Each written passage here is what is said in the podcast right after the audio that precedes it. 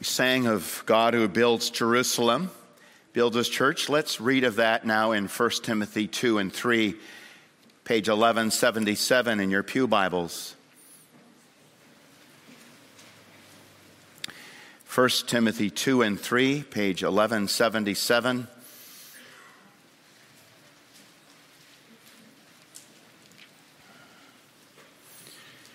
Notice that it begins in chapter 2 as the church is the minister of truth,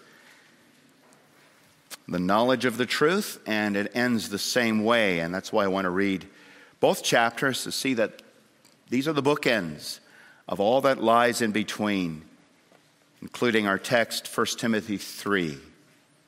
So, 1 Timothy 2, verse 1. These are not Paul's opinions. These are the commands of the Lord Jesus Christ given through Paul. First of all, then, I urge that supplications, prayers, intercessions, and thanksgivings be made for all people, for kings and all who are in high positions, that we may lead a peaceful and quiet life, godly and dignified in every way. This is good. And it is pleasing in the sight of God our Savior, who desires all people to be saved and to come to the knowledge of the truth. For there is one God, and there is one mediator between God and men, the man Christ Jesus, who gave himself as a ransom for all, which is the testimony given at the proper time. For this I was appointed a preacher and an apostle. I'm telling the truth, I'm not lying. A teacher of the Gentiles in faith and truth. I desire then that in every place the men should pray, lifting holy hands without anger or quarreling. Likewise, also that women should adorn themselves in respectable apparel with modesty and self control, not with braided hair and gold or pearls or costly attire, but with what is proper for women who profess godliness with good works. Let a woman learn quietly with all submissiveness. I do not permit a woman to teach or to exercise authority over a man, rather, she is to remain quiet. For Adam was formed first, then Eve, and Adam was not deceived, but the woman was deceived and became a transgressor, yet she will be saved through childbearing, if they continue in faith and love and holiness with self control. Now, our text the saying is trustworthy. If anyone aspires to the office of overseer, he desires a noble task. Therefore, an overseer must be above reproach the husband of one wife, sober minded, self controlled, respectable, hospitable, able to teach, not a drunkard, not violent but gentle, not quarrelsome, not a lover of money. He must manage his own household well, with all dignity, keeping his children submissive. For if someone does not know how to manage his own household, how will he care for God's church? He must not be a recent convert, or he may become puffed up with conceit and fall into the condemnation of the devil. Moreover, he must be well thought of by outsiders, so that he may not fall into disgrace, into a snare of the devil. Deacons, likewise, must be dignified, not double tongued, not addicted to much wine, not greedy for dishonest gain. They must hold the mystery of the faith with a clear conscience and let them also be tested first. Then let them serve as deacons if they prove themselves blameless. Their wives, likewise, must be dignified, not slanderers, but sober minded, faithful in all things. Let deacons each be the husband of one wife, managing their children and their own households well. For those who serve well as deacons gain a good standing for themselves and also great confidence in the faith that is in Christ Jesus. I hope to come to you soon, but I'm writing these things to you so that if I delay, you may know how one ought to behave in the household of God, which is the church of the living God, a pillar and buttress of the truth. Great indeed, we confess, is the mystery of godliness. He was manifested in the flesh, vindicated by the Spirit, seen by angels proclaimed among the nations, believed on in the world, taken up in glory. This is God's word. May He bless us and build us by it.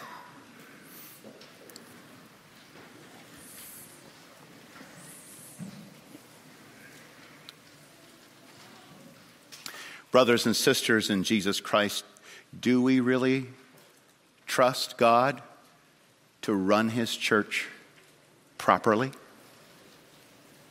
That's really the question of 1 Timothy 2 and 3 where Timothy might be tempted to say, let's do church this way, or let's do it that way, or I think this will work best. Paul says, uh uh-uh. uh He says at the end of chapter 3, it's God's household. And I'm going to write to you how you ought to do things in the church. What's the proper way? God's way. And congregation, that takes faith doing church God's way, doing worship God's way. That's how he starts speaking about prayer for all people. Having proper relationships and callings for men and women in the church, God's way. According to the created order, he says, God's way. And then how to do leadership, chapter 3, to do it God's way. And we're always tempted to say, sometimes God's way is not always the smart way. It certainly doesn't agree with our culture. I think we better do it a different way. No, God's smarter than we are. And if the church is to be built up and blessed, we must do it God's way. We must do church. We must do worship. We must do leadership God's way.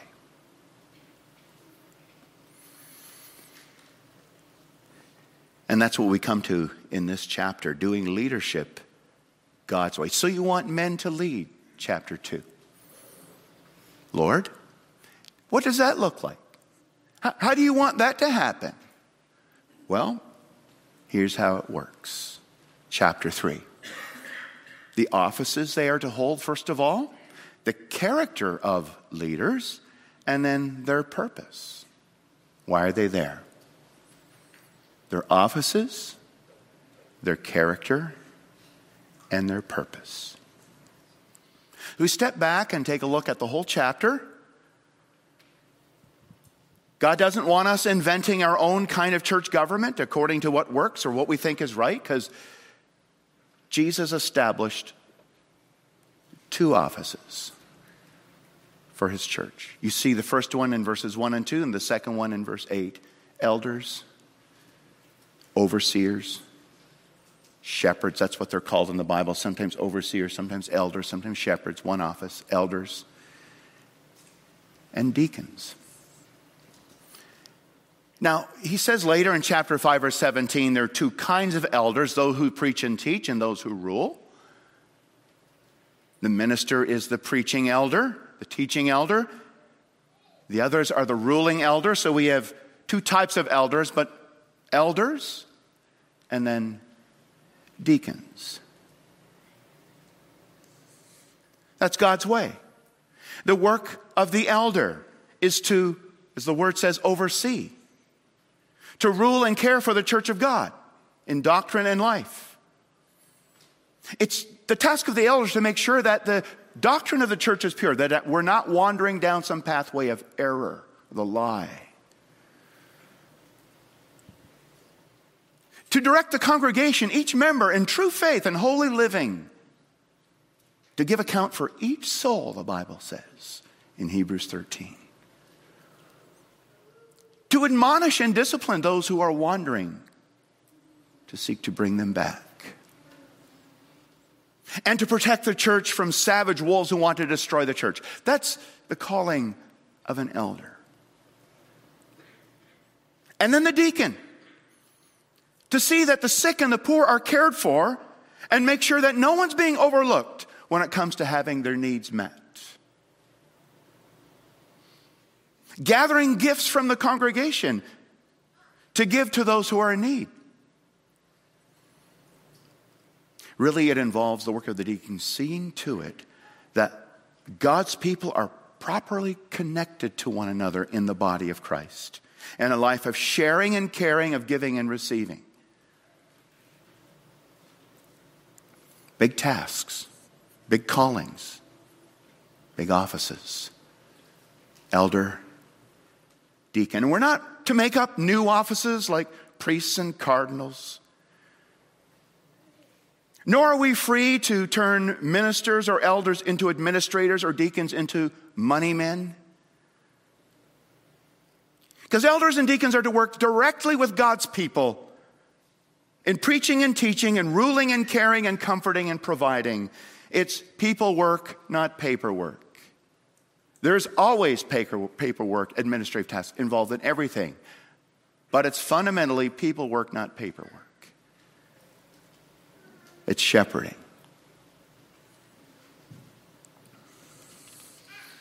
Now, notice how Paul begins the elder office with a commendation. He, he talks it up, exalts the office, and he ends the deacon office with a commendation. He talks it up. Kind of like bookends within that section. He, he begins by exalting the office of the elder. The saying is trustworthy, verse 1. If anyone aspires to the office of overseer, he desires a noble task. Aspire? Desire? Is that right? You bet it is. It means to reach for it to want it, to prepare yourself for it. No, not to put yourself forward improperly and take it upon yourself. It's the church's task, the Holy Spirit through the church, to lay its hand on you and say, You're called. Are you ready? But, boys and men, it's our calling to want it and be ready, not because we want glory and honor and power, but because we love Jesus we see how utterly and absolutely important he is as the Savior of the world. And we love the church, the family that he's building, and we want to serve it.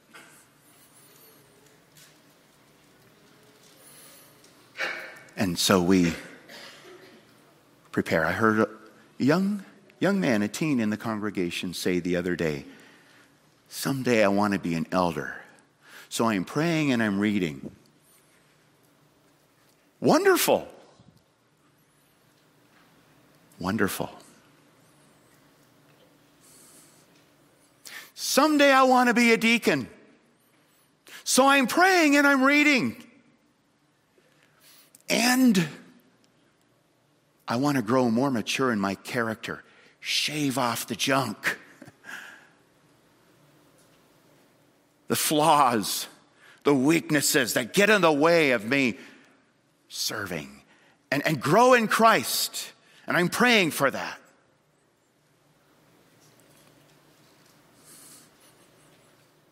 And what if you never become a deacon or elder? So what? Are you going to miss out on anything if you're growing? No.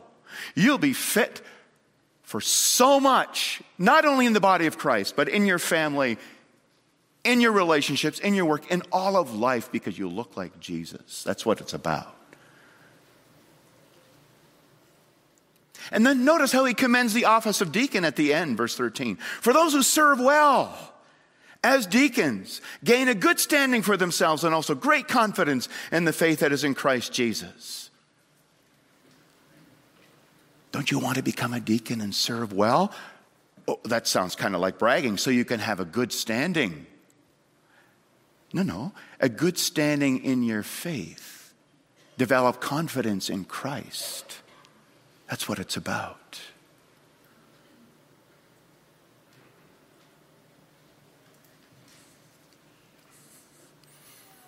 The office of deacon is a great calling. Do you want it? And girls, women, for men to be great leaders, they need good supporters, helpers encouragers, but also those who push back on the, the bad stuff in us. Right? Not to worship the ground we walk on, but to say, hey, Harry, that's not good. That's going to get in the way. Men and boys, these are important tasks. Esteem these offices, desire them, build yourself up for them. Read your Bibles, pray, take part in Bible studies and discussions. Take time off from TikTok and Instagram and avoid internet garbage and read books and magazines, whether in paper, on paper or online, that will make you strong in faith and holiness. As Paul is saying.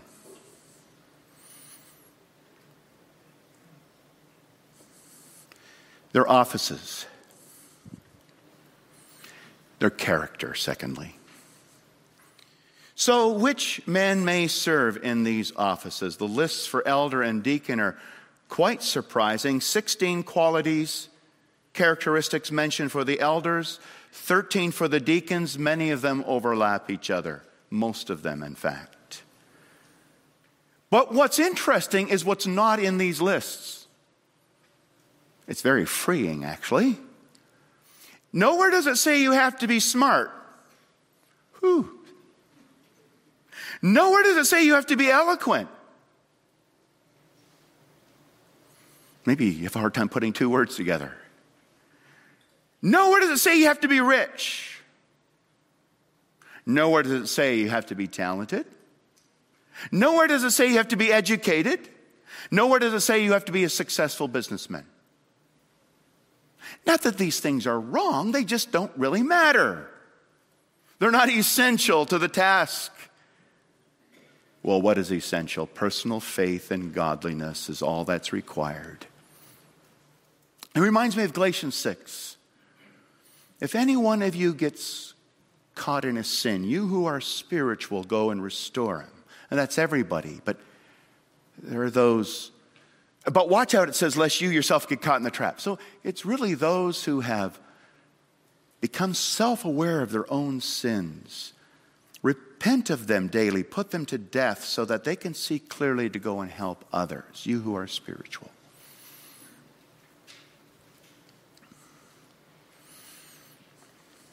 Personal faith and godliness. If we are to lead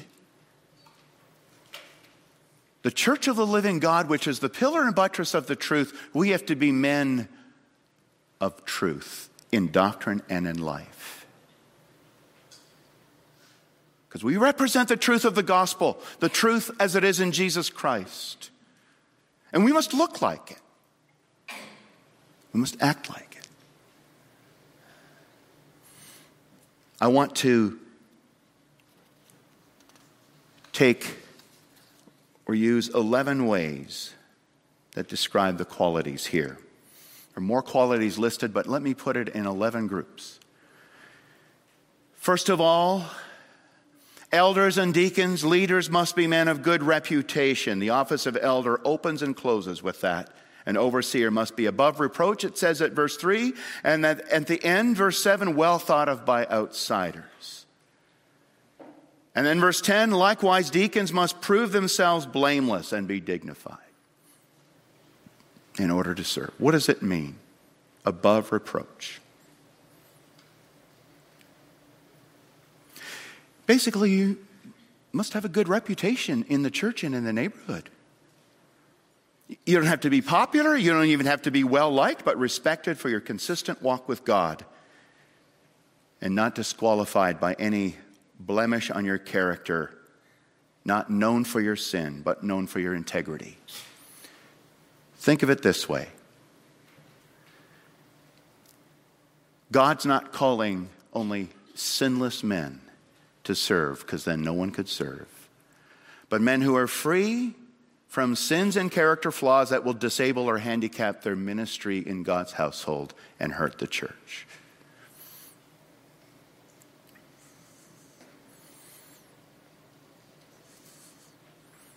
Secondly, faithful in marriage. Elders and deacons must be the husband of one wife. Verse 2, verse 12. That doesn't require that they be married. Some say, well, if you're single, then you're not qualified. You have to be the husband of one wife. The emphasis in the Greek is on the word one. If you are married, just one, you got to be a one woman man.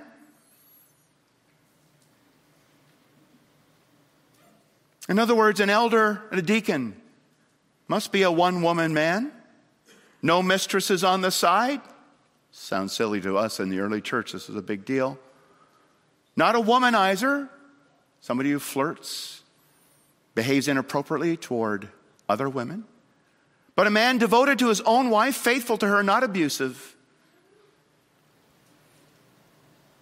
Thirdly, they must have self mastery, master of themselves. Look at the next three terms, verse 2 sober minded, self controlled, respectable.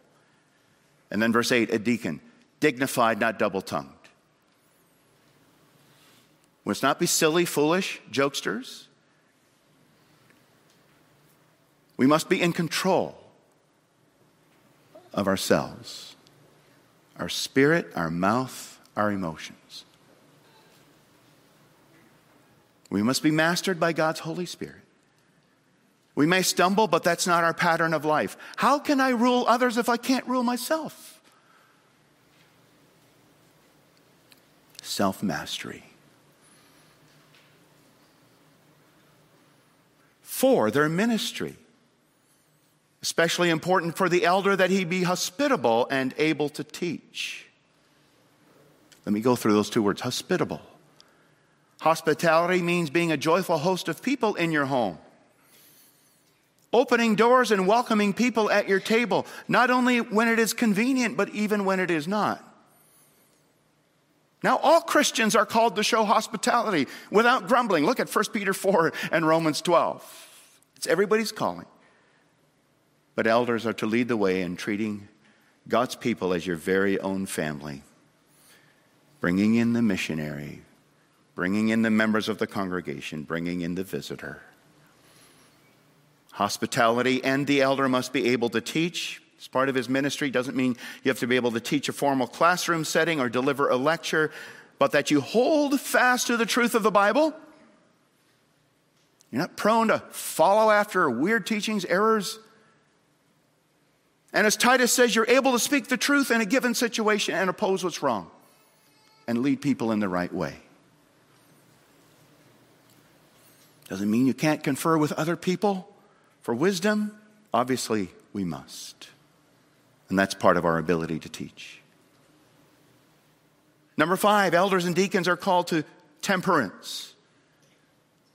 Verse three, not a drunkard Verse 8, not addicted to much wine. Addicted to much wine, really in the Greek, is not lingering over wine, not taking too much time for it or giving too much attention to alcohol. Our culture, writes one author, romanticizes drinking. Drinking gives me clarity and vision. Yeah. Drinking helps me do things better. Uh huh. But alcohol does the opposite, you know. It confuses judgment and reduces self control. I don't say it has no place at all. But thinking too much about spending too much time with it and needing it, depending on it, is a clear sign that we can't serve until we put that to death. Get rid of that obsession or dependence temperance, and six, the elders and deacons' temperament. Look at verse 3 an elder must not be violent, but gentle, not quarrelsome. The Old King James is not violent, is not a striker, because that's what the word means somebody who hits somebody. Okay, a violent person who hits others with his fists or quarrelsome, meaning he's a bully with his mouth and quickly gets into fights. In other words, a leader must be in control of his temper, and even more, he must be gentle. That's what Paul says to Timothy in 1 Timothy 2. The servant of the Lord must not quarrel, but be kind to everyone, patiently enduring wrong, correcting his opponents with gentleness, with mildness, like Christ we must be gentle and lowly of heart. It's really important because if someone is oppositional, it's easy for us to get overworked and lose it, right?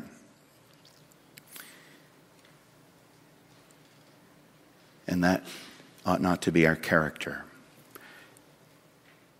Seven is relationship to money. An elder must not be a lover of money, verse 3.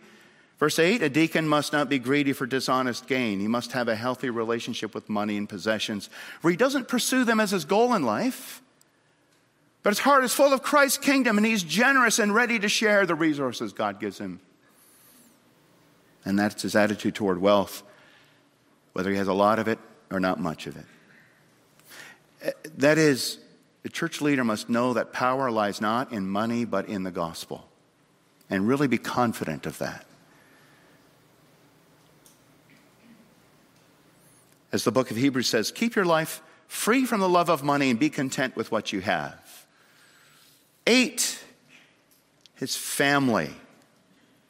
The elder, verse 4, must manage his own household well with all dignity, keeping his children submissive.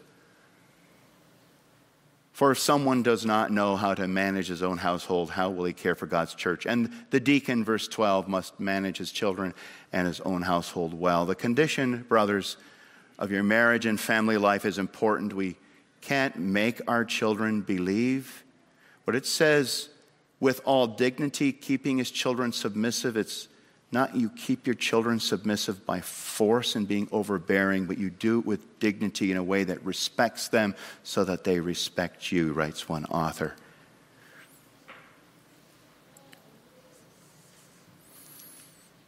If our households are chaotic shouting matches and slugfests, how will we be able to take care of God's household? If there, on the opposite side, if there are no rules at home and everything goes, how can we rule Christ Church? Family. And as part of the requirement of families, particularly for deacons, is their wives. Likewise, their wives, it says, and their wives must be trustworthy. They must be safe people, godly, and supportive. Especially when you consider how much personal care, the deacon's task involved in that day, which included then that personal task, the personal care included their wives at their side. They must be confidential women, careful women. But you know, that's the true of the wife of every leader and of every Christian woman. True of every Christian woman. Nine, we're getting close, there's 11, his maturity. An elder, verse 6, must not be a recent convert, or he may become puffed up with conceit and fall into the condemnation of the devil. And verse 10, a deacon must be tested first. And that doesn't mean a doctrine exam, as some think, but test of life which they must pass. You see, if we get brought into that too early, we may become puffed up with how great we are, and we won't handle the office well in humility.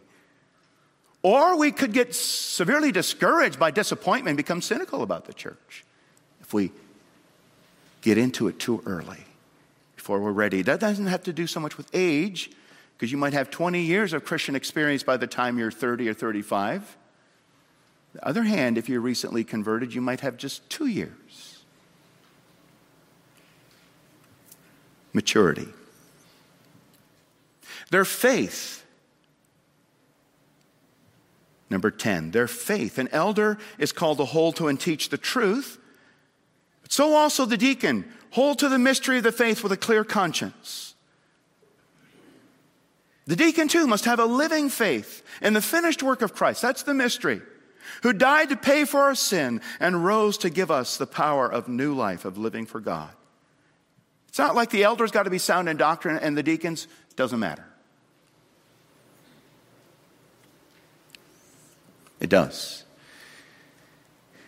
And then one more, number 11, and it's the same as the first one. Paul goes back to it reputation. Verse 7 Moreover, he must be well thought of by outsiders, so that he may not fall into the disgrace, into disgrace, and into the snare of the devil. Isn't that what the devil loves, the trap? That I fall, and there I wreak a lot of havoc and I do a lot of damage. So my life must adorn the gospel. My life must give Jesus a good name. My, my life must give the church a good name. reputation matters. Well, brothers and sisters in Christ, these are important matters. So much is at stake in who our leaders are, what kind of leaders there are. Let's grow to become men like this more and more. And you know, growing is really all about the grace of our Lord Jesus Christ, who died for sin and rose to give you new life. It, it's all found in his cross and empty tomb. You go to his cross, and there you lay your sins, and you ask him to put them to death. Crucify them, Lord. I don't want to be that way. I don't want to think that way. I don't want to talk that way. I don't want to feel that way. Heal me. And, and, and the empty tomb. New life, the life of Christ, the graces of Jesus, the fruit of the Spirit. Make me grow in love and joy and peace and patience and kindness and goodness and faithfulness and gentleness and self control. It's all in Him. And what's so remarkable about these characteristics, says D.A. Carson, is that they're so unremarkable. This is very normal stuff. Every Christian needs to be like this. And in Jesus, every Christian will grow like this. We all need the cross, and we all need the empty tomb, the resurrection. And that's what makes a holy man and a holy woman of God.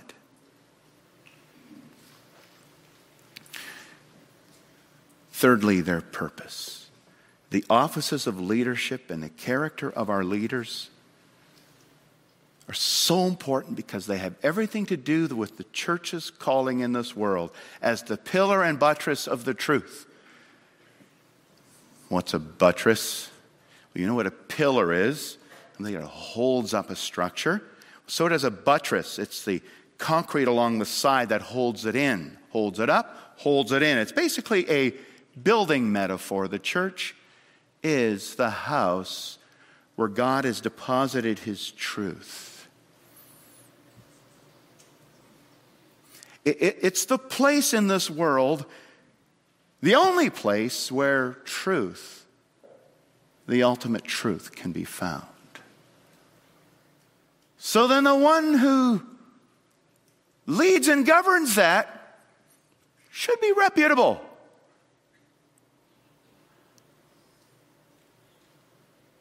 What kind of baseball coach you are matters.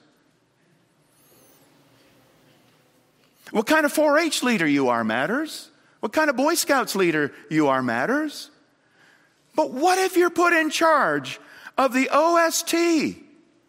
The only society of truth in this world, the church, then leadership really matters. It's the pillar and buttress of the truth.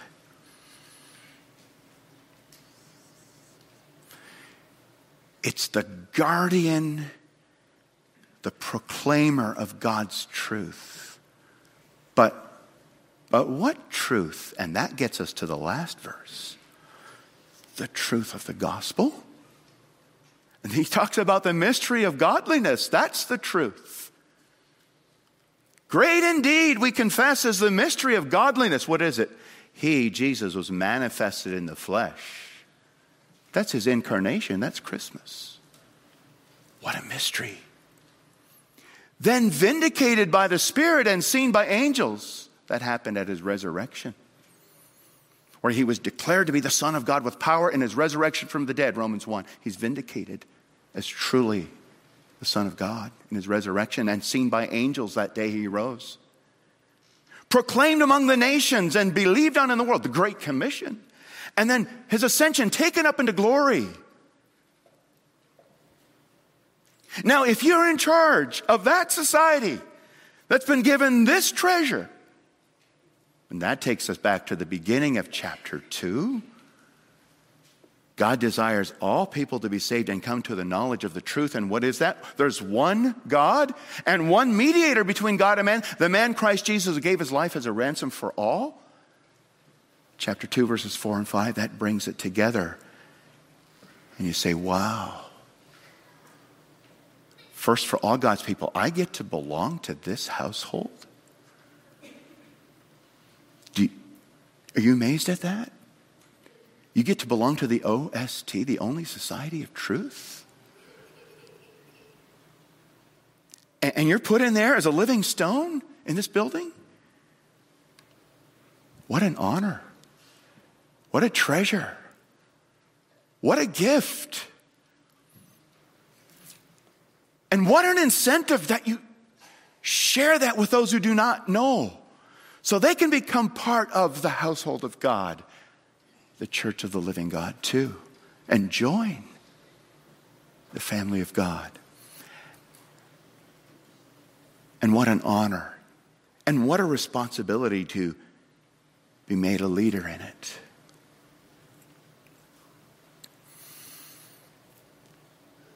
Let's do church God's way. Let's do leadership God's way. Let's trust His word. Let's follow it carefully. And let's above all treasure who we are as church and as church leaders in the Lord Jesus Christ. And what a treasure has been given to us the gospel. The one and only mediator between God and man, the man Christ Jesus, who took all our sins, all that separated us from God, so that we could be brought to God and be one with Him. Amen. Let's pray. Our Father and our God, we stand amazed at 1 Timothy 3, and even more at the God who wrote this chapter, the God who made us his family, the God who through Christ has given us that saving truth of Jesus Christ and Him crucified and risen from the dead, manifested in the flesh, vindicated by the Spirit, seen by angels. Proclaimed among the nations, believed on in the world, and taken up into glory. Thank you for giving that truth to us. Help us to be good promoters of that truth as the people of God and defenders and proclaimers of it. Whatever station we may have in the family of the Lord. In Jesus' name we pray. Amen.